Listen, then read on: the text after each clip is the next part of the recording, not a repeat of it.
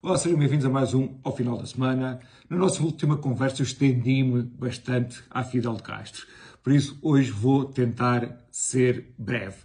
Como tal, quero apenas conversar convosco acerca de um único tema, que é o 25 de Abril e a oportunidade de Lula da Silva vir discursar na, no Parlamento Português durante o 25 de Abril.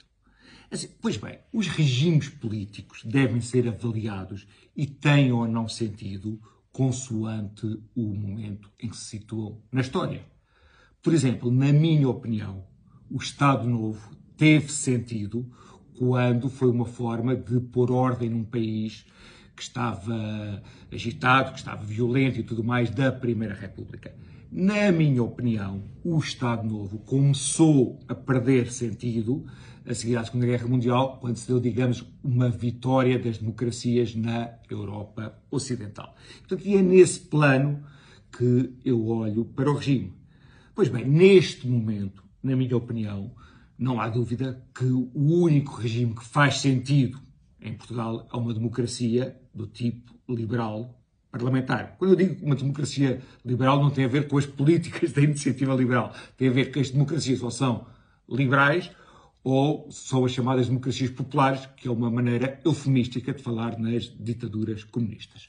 Ok, portanto, para mim é uma uh, democracia liberal o que faz sentido em Portugal. Isto é um consenso mais ou menos alargado, quer dizer, podemos ter um ou dois ursos que dizem o, o contrário, mas é uma coisa consensual.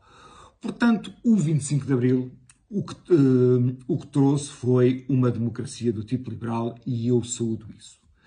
Mas é bom não esquecer que há uma espécie de dois 25 de Abril.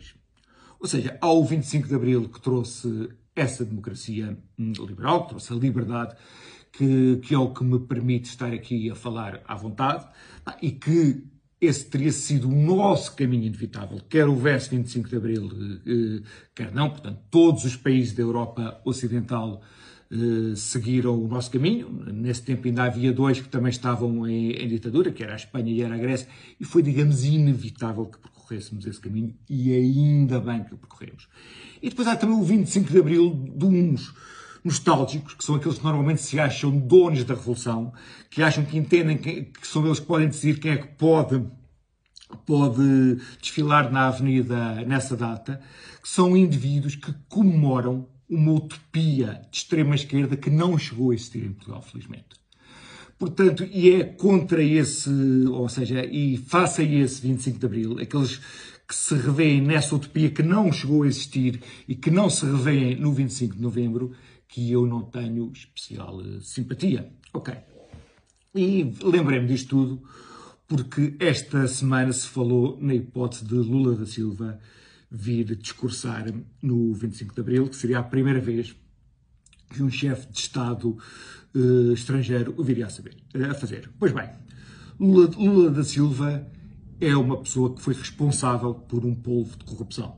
Só pessoas muito, muito facciosas é que poderão negar aquilo que é uma evidência. Lula da Silva é atualmente amigo das principais ditaduras que existem. Portanto, é amigo da Venezuela, é amigo da Nicarágua, é amigo do Sr. Putin.